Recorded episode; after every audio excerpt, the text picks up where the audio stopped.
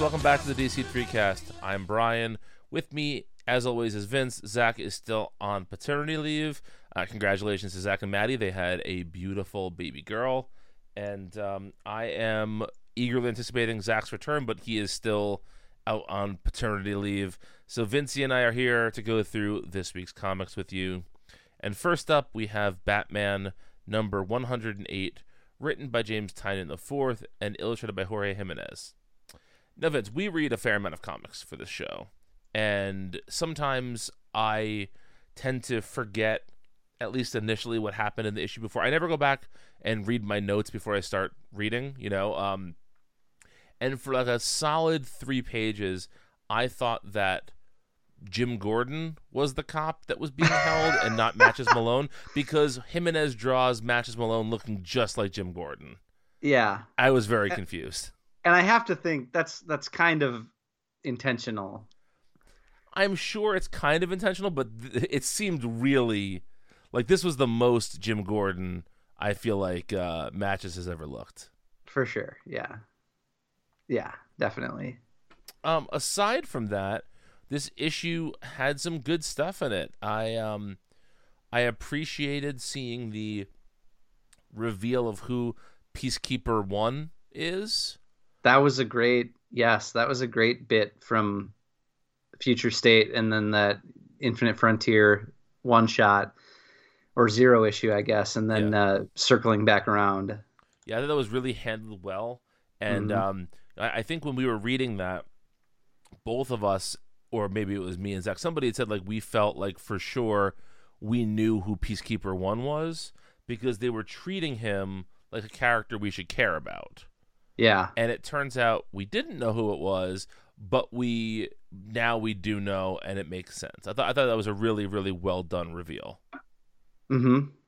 Yeah, yeah, and it it it it ends up be it ends up being somebody I surprisingly care about. Not care as in like I'm not all that sympathetic to them, even though they like the book doesn't really set it set it up for you to be too sympathetic with this person, but um invested in as far as like, oh, this is a character that that played a substantial role in that Infinite Frontier kickoff. Right. Yes.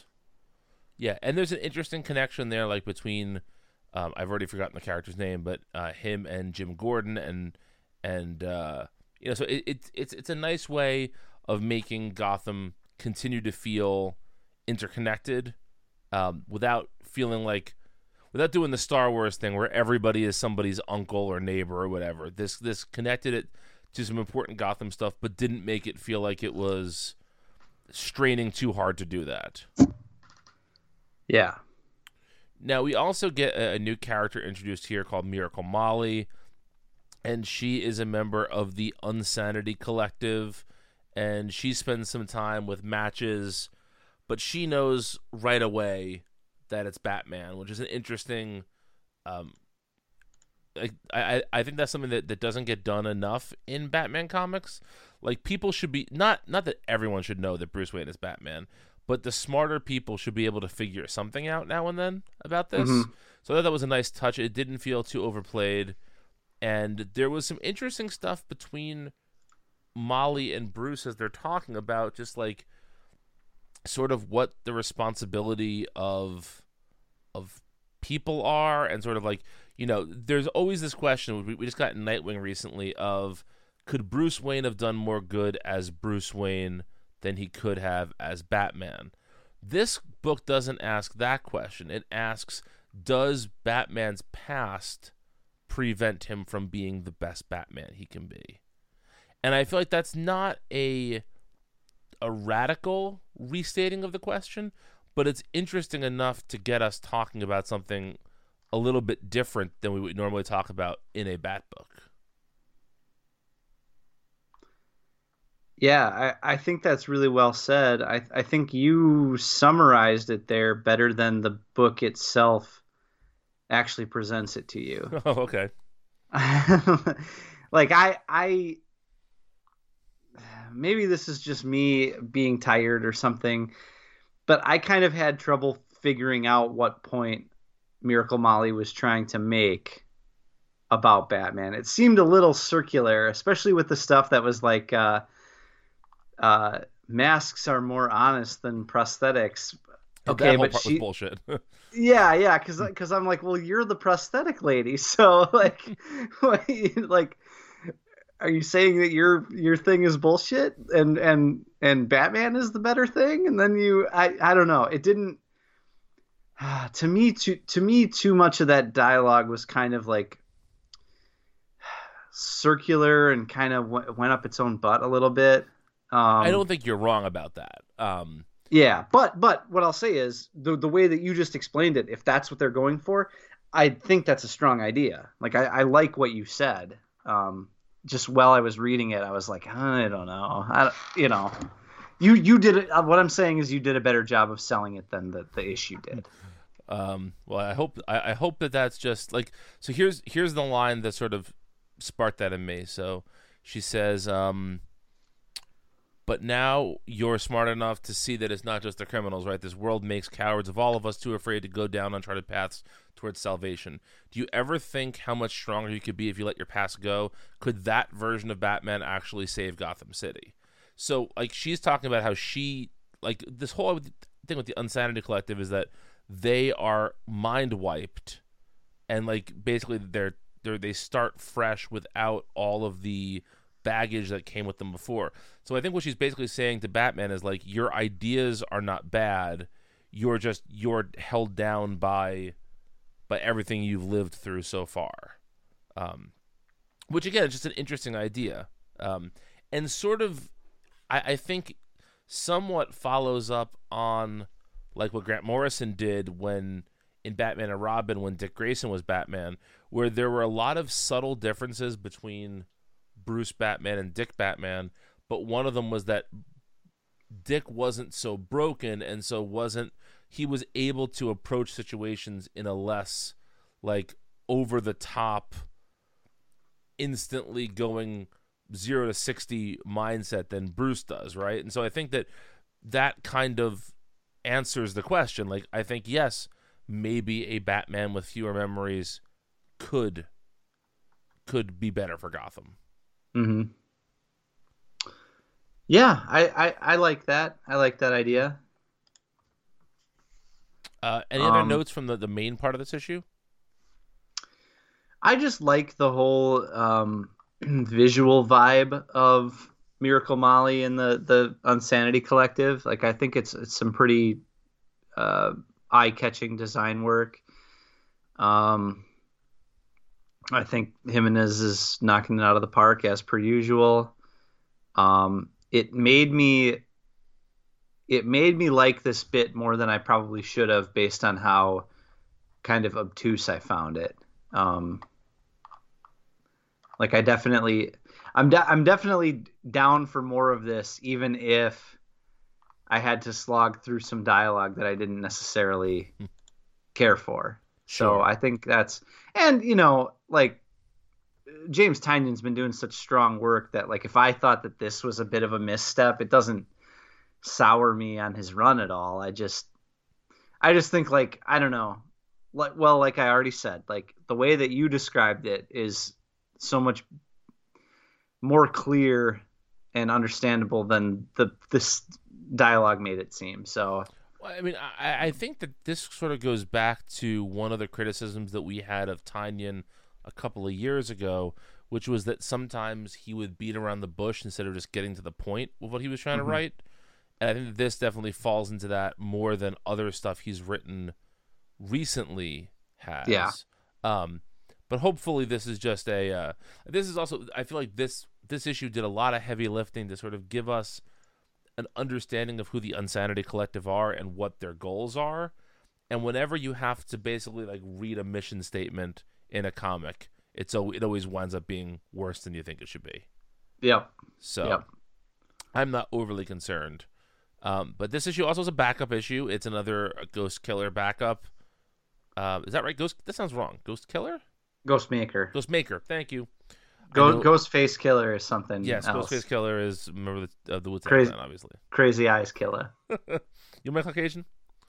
um, You can't say that. I'm quoting Larry David. It's fine.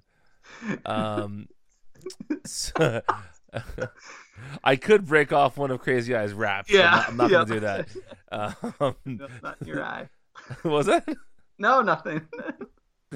So uh, this was written by James the fourth, illustrated by Ricardo Lopez Ortiz.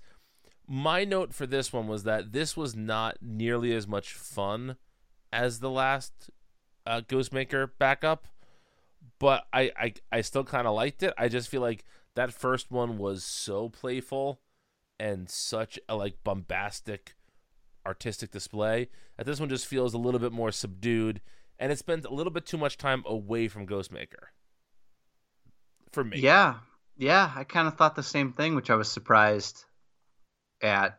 Um, but I think the art is still really stellar, eye-catching stuff. Um, I I love love love the the manga esque style, and it, it really goes for it. So um so I found it I found it pretty easy to read uh, visually, even if like you said it was a, li- a little more subdued and uh, uh, again like there's a there are a lot of words. Yeah. I'm not trying to make it sound like I'm not trying to read here, but um, there were a lot of words, and and I I kind of I especially for this backup, I'm here for the nutty art more than anything. I mean, com- compare. Like we're gonna talk about Green Lantern in a few minutes, Uh-huh. there's a lot of words in Green Lantern, but all those words are are important to the plot in a way that they don't feel. It doesn't feel wordy For sure. because all those words sort of have a purpose, whereas these words, in a lot of ways, just felt like you're telling the story of this one assassin who we may never see again. And like 60% of the issue is this assassin story. And while it's kind of interesting, to me, it's not interesting enough to take up as much space as it took up. hmm So it was fine. It just wasn't. It wasn't what I was hoping for out of this out of this backup. Yeah, it was great to look at. But Yes, yes, um, and I hope that we see. I mean, I, I love that we're seeing more backups, but I also like that we're seeing some new talent on some of these backups. So I hope that uh, Lopez Ortiz winds up doing more at DC sooner than later. here, here. Well, let's bring let's hop over to Crime Syndicate number three, written by Andy Schmidt, illustrated by Kieran McKeown. Uh, Vincey, start us off with this one. What do you think of this issue? Um, I think the joke has kind of worn off on me. um, I think I think we expressed that there were some diminishing returns on the second issue, Mhm. if I remember correctly, and I think that's doubly true for the third issue now. Um, to the point where I I think I just just got enough of it um, with these three, and I think this issue was particularly less funny uh, compared to the first two. And I think the art was a little, I hate to say it, a little sloppier than the first two. Um, there's some nut faces in this one, I guess is what I'm saying. Um, and it's it's it's trying to have fun, but it's less fun than Ooh, it feels less fun than that first issue. It feels more like the kind of like obviously not as as dirty or violent as the boys or or, or something like that, but but as cynical and um yeah, just didn't have as much fun with this one as I did with the first two issues, and I think that that's a portent of where the rest of this series is going because I think it's more about what I had the patience for versus uh, versus the comic itself. You know, I think I, I think I had patience for about three issues of this. Sure, sure. if that makes sense. Yeah, yeah. I mean, absolutely. As soon as this issue started, I kind of had the same thought. like, oh God, there's still three more issues of this to get through.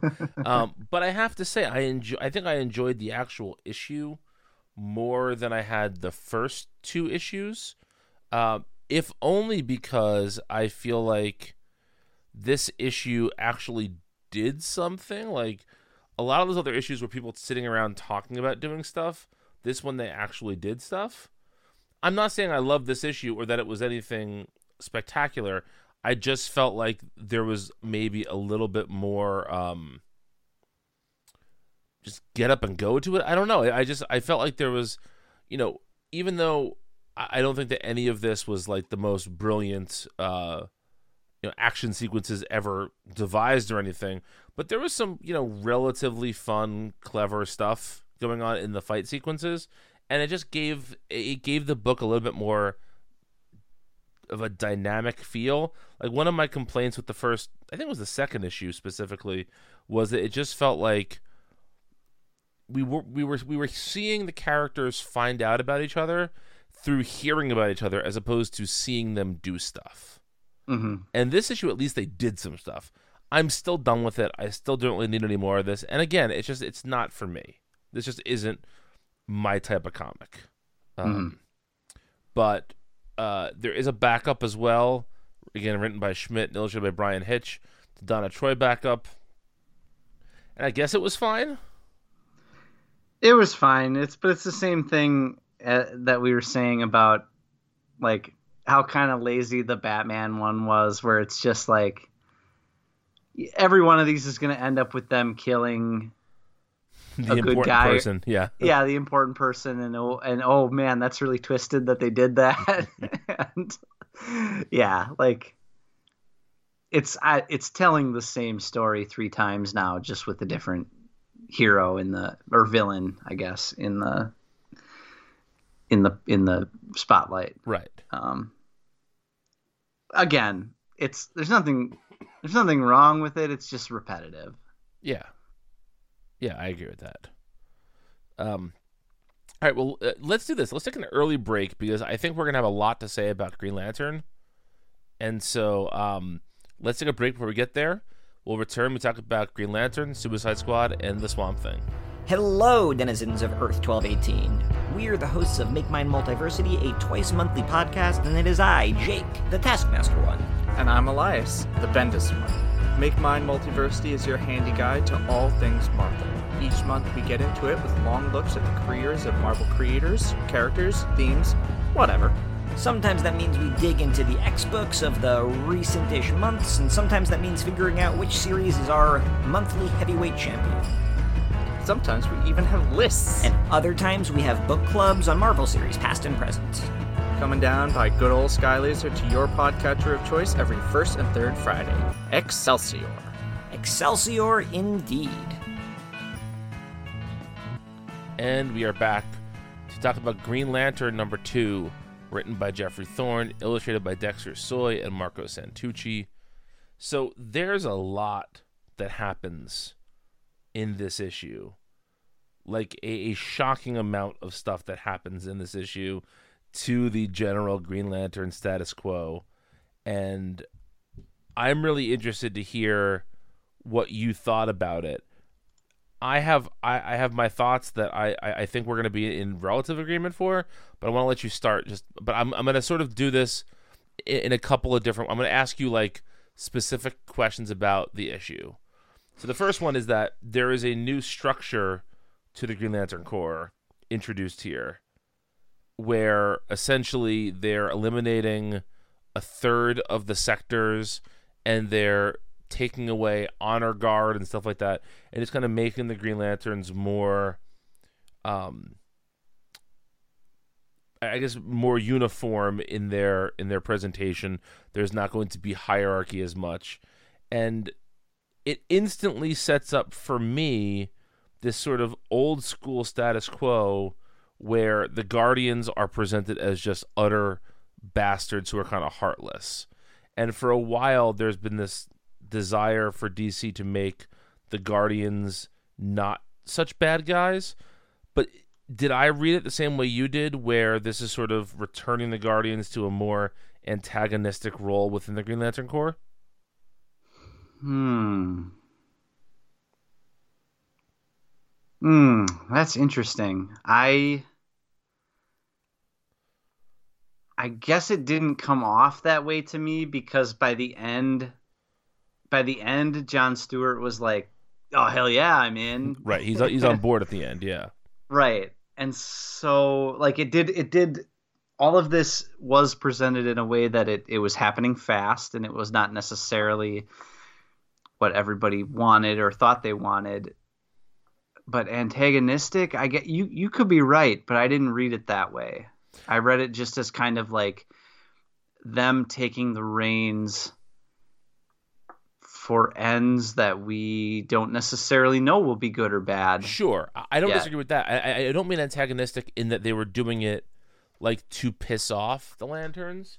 I just feel like if you go back and you read like older Green Lantern stories, almost always the Guardians do something that the Green Lanterns feel is unjust or uncalled for. And the Guardians do not have like a relationship with the Corps that where they ever really care about what the what the Corps says, right? Like the the, the Guardians operate without jurisdiction, without compromise. They are just they are the Guardians, damn it, and that's the way it is. And I think that in in recent years we've gotten away from that a bit, and like the fact that they're so buddy buddy with John Stewart at times, or whatever, that hasn't felt like the classic Guardians to me. So I guess what I'm trying to say is, to me, this almost felt like a reinstating of the old Guardians Corps relationship. sure yeah i can, I can see that for sure Um, all right, so there's so much like fun DC minutia buried in this issue. We hit, we hear terms like hypertime and the fifth world, yeah that was that was wild which is absolutely wild. We also get um, mentions of the destruction of Krypton and the destruction of Xanshi, which is again Mhm. like if you're if you're in a John Stewart comic for any period of time, you're gonna get a Xanshi mention. That's just kind of the way it goes, and that's fine. Like that, I think that's a totally um, valid thing to bring up for that character now and then. Um, but I, I continue to get the sense of this book just being far more cosmic than a lot of the Green Lantern stuff has been so far. So talk about that for a second. How do you feel about the sort of uh, the structure of the book being more about the wider DC space stuff? Oh, I, I like it a lot. I I've said this before on the show, but even the John stuff, which is which is widely widely regarded, and like while it was coming out, I was a huge fan of it. Um, even at times that felt repetitive to me, as far as like what aspects of the cosmic space stuff they were concerned with. Um, I feel like this is a lot more inclusive somehow. I feel like Johns was inventing a lot of new stuff, right? Um this is a lot more inclusive as far as like placing the Green Lantern Corps into some kind of uh cosmological context or something like that.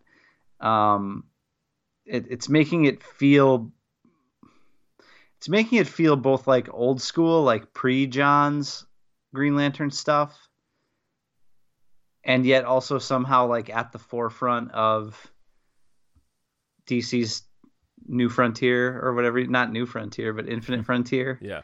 Um, and so, yeah, I dig that. I think I think what you say is true. I think um, it's more concerned with that stuff than than Green Lantern maybe has been recently, and um, yeah, I'm I'm I'm open to it. I'm I'm. It's probably my favorite thing about this book is just the way that it feels compared to recent it doesn't it's not more important than like the the Venditti stuff or whatever but it feels more uh it feels more a part of a greater fabric somehow Yeah, you know, I, I think that one of the faults at DC the last couple of decades has been just the the extent to which DC is okay ignoring so much of the so much of the universe that they've established.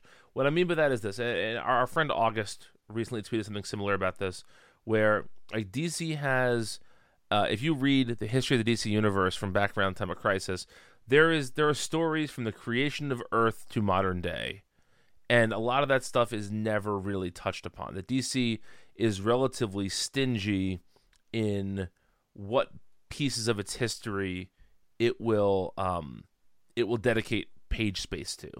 And I feel like the last 25 years or so, I would say, uh, let's go with 20 years from like the from 2000 2001 somewhere in that ballpark. There has been barely any focus on the cosmic stuff outside of specific ev- events. So we get like the Rann-Thanagar war, you know, over in uh, Infinite Crisis. We get little teases like that throughout DC, but there hasn't been too many ongoing books that have really dealt with the cosmic side of the DC universe. This book in two issues does so much. I mean, we've seen a bunch of different races. We've talked about a bunch of different planets. We see a restructuring of the way that space is going to be handled because of the United Planets. Like there's there's so much done here, but it doesn't feel like all that work was done through exposition and just setting up the status quo. It has brought us we, we've gotten it's been a really enjoyable read. I said before we were going to talk about Green Lantern versus Batman and in Batman 108 there were a lot of words, but it didn't always, not every word led to the furthering of the plot. This didn't just feel like it was furthering the plot of this issue. Almost everything in this issue felt like it was furthering the mission statement of the current DC status quo. That's huge. Mm-hmm. I'm I am so into this book right now. Yeah, yeah, it's it's it's really good. Um, do you have any concerns about I do have Do two have any- I want to talk about, but Yeah. Okay. Well, why don't you why don't you you have these questions? Why don't you go with them? Okay. And we'll see. We'll see if we touch on what I was going to mention. Sure. My first question is Do you feel that there's a chance of the book being so big in scope that we're not going to spend enough time with the characters we want to spend time with here? That it's stretched a little thin? Yeah, I was. I yes, and I keep thinking like we we had mentioned in the past about like oh they've got to they've got to announce another like Green Lantern or a, or a Green Lantern adjacent book uh, to correspond with this, and I I think. I mean, it really feels like eventually they they do have to do that, but I'm not confident that they will. Um, but there is so much here that to expect this book to encompass all of it is kind of wild. I mean, I, I would be open to one oversized Green Lantern title that just packs itself every month with with what we've been getting so far. You know, and I hmm. feel like that would be that would be like the optimal version of this. But I cannot imagine this book going on at clipping at this pace, focusing on all of this stuff and not not dialing down a little tighter and then missing out on on some things that we want to see. Um, I mean, I, I believe that, that it said that there will be Kyle, Kyle, Hal, and Jessica are all going to be off planet, like doing their own thing. yeah, on Crux Worlds. on Crux Worlds, of which there were seven. Now there are five because of the destruction of Krypton and Xanshi. Uh, we know that Guy has a different role that we're not really aware of yet. Um, we know that John is leading this quest team out to the basically the unknown regions from Star Wars, um, and you know it, it just seems like I don't know how we're gonna tell all those stories right. or at least how we're going to tell them in a, in a way that's satisfactory in any in any sense. Yeah. So Yeah. And and and maybe we're not and and they'll pick some to focus on and we'll be really thrilled about it, but but I just this book is so good right now. Ah, I I hate even this is we shouldn't even be thinking like what pessimists are we to be like they can't stay this good. There's no way, you know. We have to find we have to try to find holes in it. But but I, I am thinking about it as I'm reading it. I'm thinking like, oh man, there's there's no way they keep this up. It's it's too good. so the issue ends on um this like basically the power battery explodes it appears on Oa and Jo Mullein shows up from uh, Far Sector and she finds Keli the uh, Teen Lantern and it appears that either Simon is dead or Simon ring was destroyed and that's why it's saying there are no green lanterns found in in the vicinity. How did you take that scene? Well i think i i took it as simon is d- comic book dead. Okay. Meaning meaning like this is going to be the this is going to we thought this was i thought this was going to be hal jordan not in the, not in this issue, but you know we talked about before, right, right. before uh, Infinite Frontier. Um, instead, it was Simon, and um, and I, I he won't be dead, dead, but he'll be comic book dead. He'll be off the table for a little bit, and and I guess that is part of what feeds into my fear that you know they had all these great characters kind of in their own in their own roles and feeling comfortable in their skin for a bit and and they blow that up with Simon right away. I will I mean we'll see. He could turn out to be just totally fine and he just lost his ring or whatever like you said, but there's certainly it, it's certainly being set up as there's too many earth lanterns and one of them had to die. Right. Um I wouldn't be sad if Simon was not a lantern for a while but maybe had a different role. Like one of the things that I think that other comics should look to is how good the Bat books have been over the last couple years at never really killing their characters, but giving them new places to hang out. Like even just something like Barbara Gordon, right? How right now she's back to being Oracle, but it's not because there was a. It's not because her back was broken again. It's not because she was, you know, um, wounded in action. It's because she just, you know, there's an in-story reason that makes sense for why she's Oracle again. So I, mm-hmm. I don't know. I don't think you have to kill characters to take them off the table. You know, right? Um, but th- there are so many questions I have going forward in this book. Um, so the the fear that I that I was mentioning was the fear was that they had killed off Simon for kind of no reason, and the fear that there was going to be not enough time and space to tell these stories. What was your fear you wanted to talk about with this issue?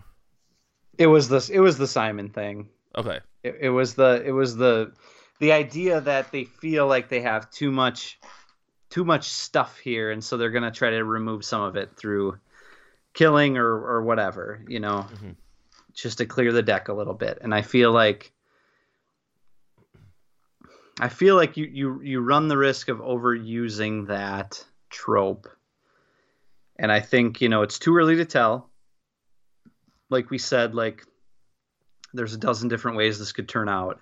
It's a classic and comic cliffhanger at this point, right? It is, yeah, yeah, which is great, which is great. Um, I, they could easily find a very interesting thing to do coming out of this, but uh, I, I, yeah, I worry it's just a, a, a death that would be convenient for editorial or whatever. Yeah. Um, you know, sometimes I wonder about a lot of these these deaths from with the DC do. Sometimes they are done to. I, I that was the dumbest sentence I ever said. Deaths that DC do.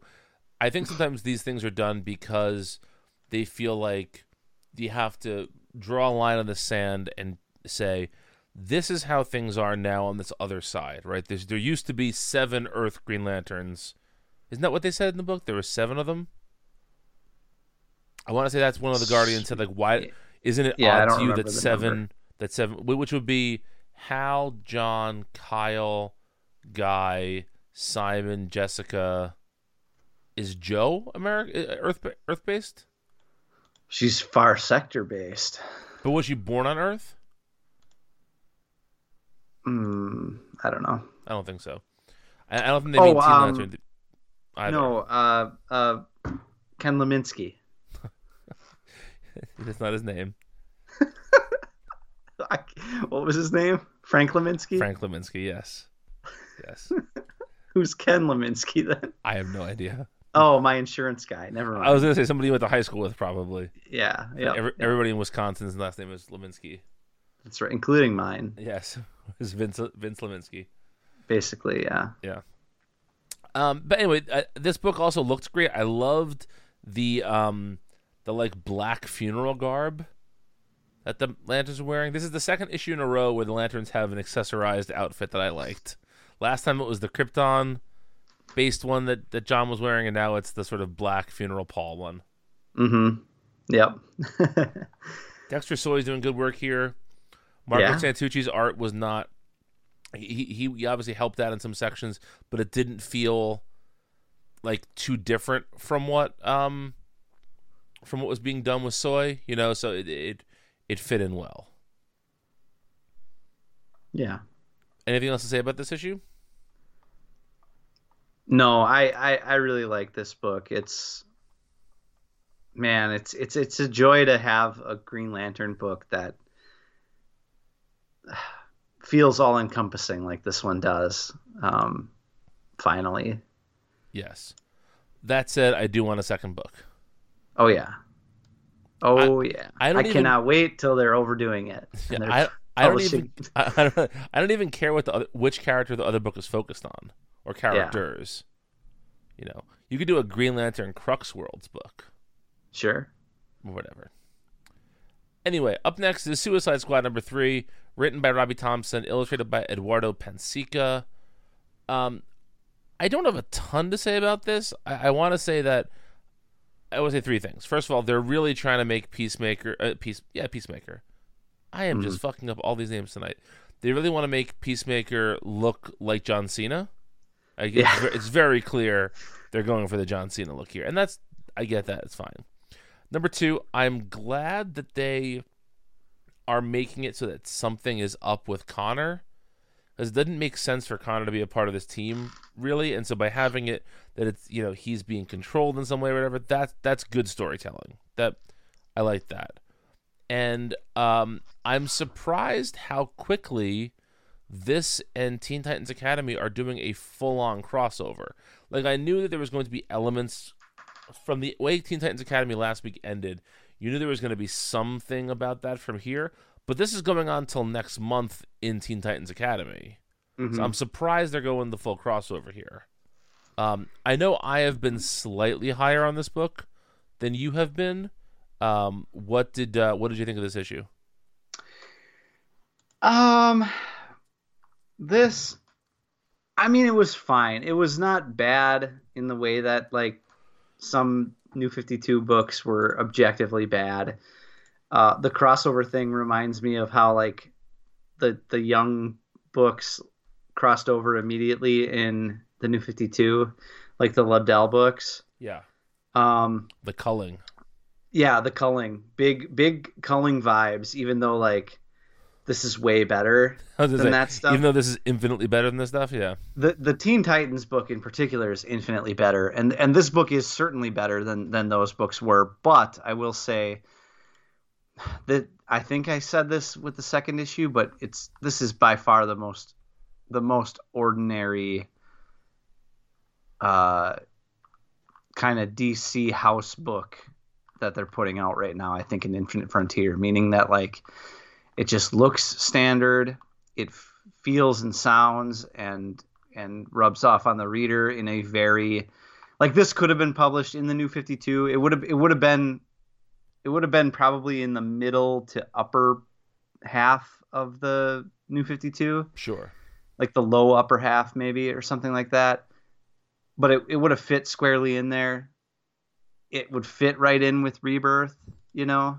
It's not it's not doing anything differently. It's trying really hard to sync up with dc with warner brothers media properties. Um it's it's just fine like it looks fine i, I feel like pansica's I feel like we've been looking at this kind of Pansica art for like a decade now, and there's nothing wrong. Like, there's nothing wrong with it. It's just not. It's not trying anything outside the lines. Um, yeah, it's just it's just fine. Um, and I think I, I I actually think when it crosses over into Teen Titans, it is going to elevate it a little bit because I like I like having Red X in here. I like I, I'm automatically associating like Teen Titans storylines with good good vibes, and so like if those good vibes get sprinkled into Suicide Squad, it, it's giving me a re- reason to read it. But um, I think on its own, it's just not doing anything out of the ordinary. Yeah, I'll, I'll agree with that.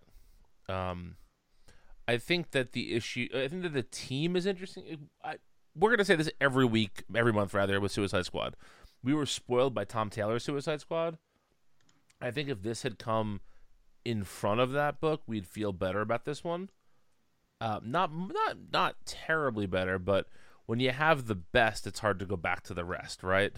Yeah. Um, but also, I think that this team is is interesting. There's a lot of new characters. There's a couple of old characters thrown in there. I, I do appreciate the team they're putting together, and I think this will wind up being a more interesting Suicide Squad than we got outside of those like three Ales Kot issues. Mhm. Probably since the New Fifty Two, if you take Taylor's run out of the contention, right? Um, I do think it's good to have Red X here.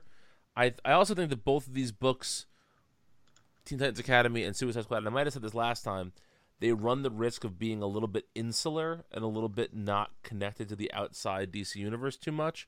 So having them cross over is a nice reminder that we're all playing in the same sandbox here. Yeah. But Yeah. There's a lot of that this week. that I really appreciate. Yes, agreed. Um, that's really all I have to say about that. I don't have a ton to say about Suicide Squad in general right now. Um, but yeah, I'm sure we'll have lots to say about the Suicide Squad in theaters this August. if I ever see it. Do you have HBO Max? Of course I do. I then it's for free on there. I that, yeah, it's my time is not free. I, to be fair, I will I, I I, will not never watched get back the Justice the the Snyder Cut. Zack Snyder's Justice League time that I spent. I meant to watch both um, Judas and the Black Messiah and uh, Go- Kong versus Godzilla, Mhm. and forgot about both of them enough to now they're off the surface. So, Yeah. oops. Um, Oops. and if you would have watched them, Brian, you would have forgotten about them as well. Um, I heard Judas and the Black Messiah was pretty good. okay. Oh, I thought you said Mortal Kombat. And, no, Mortal uh, Kombat's still on there. I haven't watched that yet. I watch. I actually watched that. Mortal Kombat? It's, uh, yeah, it's it's you know it's it's seventy five percent a good hang, Okay. Okay. and there's a quarter of it that you could just cut and not feel anything about. See, this is this is when COVID hurts because I, I have like two or three friends who we could have a fun night of like ordering a pizza and watching Mortal Kombat together, but we're not quite there yet, you know. So yeah, someday someday, when Mortal Kombat two comes out. yes. Did you see there there was an interview going around with the guy who screams Mortal Kombat in the video game? Yeah, yeah. The interview was like, uh, "Would you do it for me?" yeah, exactly. uh, I feel like that's something uh, David Letterman would have done. Like, have this guy on, and then just ask Just- him to do the voice. w- w- would you would you do the voice for me? What what would the what would the uh the CBS orchestra play after that if they couldn't play the Mortal Kombat theme? Uh they would play. I got it. I want to hear you have to say, I have I have mine. What would they play? I I'm I'm I'm at a loss. You just lay it on me. Kung Fu fighting. Oh, okay, yeah, of course, Yeah, yeah. one hundred percent Kung Fu fighting. They would, yeah. It would have to be low, something very lowbrow and and obvious. And yeah, exactly. you're right. Yeah. All right, let's get to our final book of the week, The Swamp Thing, number three, written by Ram V, illustrated by Mike Perkins. I am loving The Swamp Thing right now. I thought this issue was really, really good.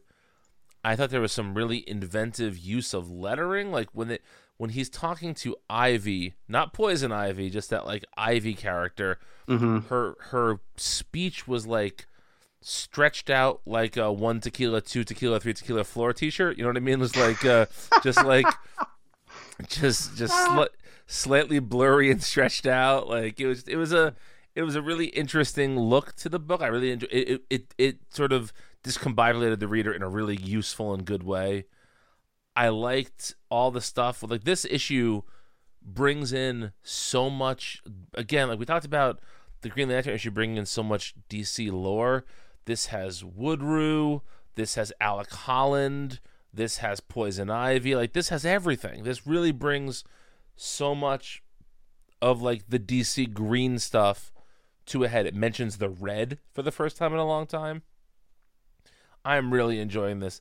Mike Perkins' art has never looked as good as it does in this title. Um, I'm not even a huge Swamp Thing guy like on principle, but this is this is this is my shit. What did you think of this? Yeah, I like. I mean, you know me. I've been I've been liking this, but not like in love with it. But this this was the best issue yet. I think, I, and I think it's because I think it's because the the the the heart of the concept has finally revealed itself. You know. Um.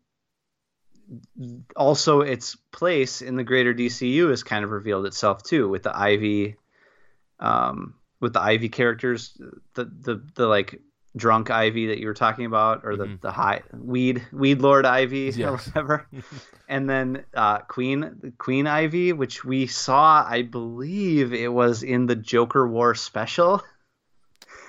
Which what a crazy place! Like This- to show up again? Yeah. yeah, this semi prestige or prestige prestige adjacent Swamp Thing book is you know has something that's spinning out of the Joker Warzone special. Now- that's wild to me. Was Queen? I, I refresh my memory. Was Queen Ivy? Was that Poison Ivy? It was it was remember how po- I'm probably going to get this wrong and and like the Ivy squad online is going to yell at me or something, but remember how Ivy in the like Harley Quinn and Ivy uh, miniseries like split into two and then there was like the suggestion that one of the Ivies was like maybe more sinister or yes. yeah. And then I think that that was meant to kind of go into the Joker Warzone special. And in there, she kind of revealed herself again as like the b- becoming the eco terrorist Ivy again Right. and calling herself Queen Ivy. Um, and I and I believe this is meant to be like the direct continuation of that. Um, Again, that's wild. the yeah, right, right. And then the thing that really, uh, first of all, yeah, the Mike Per- Perkins art is great. I loved the page where they were showing you the MRI scan, Yes. and they're going through the the brain, and then all of a sudden the brain like turns into this like spindly, viney plant thing as she's looking at it. Um, really great visual stuff there. Really great swampy visual stuff in general uh, from Mike Perkins. Um, and then the kicker is the Alec Holland reveal at the end, which I feel like I feel two ways about it, but I feel mostly positive. I also I, I feel on the one hand like you didn't really need him. I feel like that's it's almost kind of a way to just like hook in fans who are not down for something else. You know what I mean? Right. but on the other hand, it's absolutely got like the Star Wars The Force Awakens vibes where uh okay, we're following this new character who ostensibly has no link to the old characters other than the Swamp Thing possession. And then oh, Alec Holland shows up at the end as like the de facto like Luke Skywalker or whatever to kind of guide Levi into the new new world that he's in or whatever, you know. Right. And I guess I'm a sucker for that because I feel like that's a good role for Alec Holland and I also feel like that's something that I've wanted in general for like what if all of these comics were just like trying to do the I mean the, the new Star Trek movies are not not great, but what if they're trying to do that thing where like the new Star Trek or the new Star Wars where like the old characters are all they're all back but they're old and they're guiding this new you know, I don't mind a little bit of that sprinkled throughout the the DCU if it means we get a bunch of these new characters or or new versions of characters, and then the old characters are hanging around playing a role that's kind of tangential. I like that idea. Yeah, yeah. I mean, that's that's legacy, baby. Yeah. You know, that's good. I, I think that all of this works. I think that even having Alec Holland show up, while I agree, I don't think that the book necessarily needs that. I think that there is always going to be that sort of comic pedant who I can fall into that category. I think we all kind of on the show every Oh, now and yeah, then. For Where sure. like you want to know, well, last time I saw a Swamp Thing, it was Alec Holland. What happened, right? Like we we need explanation for this stuff, and so I think that having that is going to be a good thing. And I also think that, like we were saying before with Simon Baz, like there's not a, re- you don't have to kill Alec Holland or write him off to to give space someplace else. If you can have that character still involved somehow, why not? Mhm. So, yeah, th- th- this was good. This was a fun issue. Um, I can't believe how good this line still is. You know, in our third, entering into its third month. Yeah. It's been a lot of fun. Vincey, what's coming out next week? Uh, well, we have uh, Batman the Detective number two. We've got Batman Urban Legends number three. We've got the DC Festival of Heroes, the Asian Superhero Celebration uh, one shot. We've got Future State Gotham number one. Ooh, We've got Justice League Last Ride number one. Uh, Superman number 31, The Joker number three, and Wonder Woman number 772. that's a big week. It's a big week. Well, if you get in touch with us, two thirds of us are on Twitter. I am at Brian Needs an App. Zach is at Walker Fox. Feel free to wish him well on his paternity leave. If you need to find Vince, he is trying to. He, he's lobbying the office of Roger Goodell right now because he wants the salary Lord. cap on the on the Packers to be raised considerably to make certain things happen.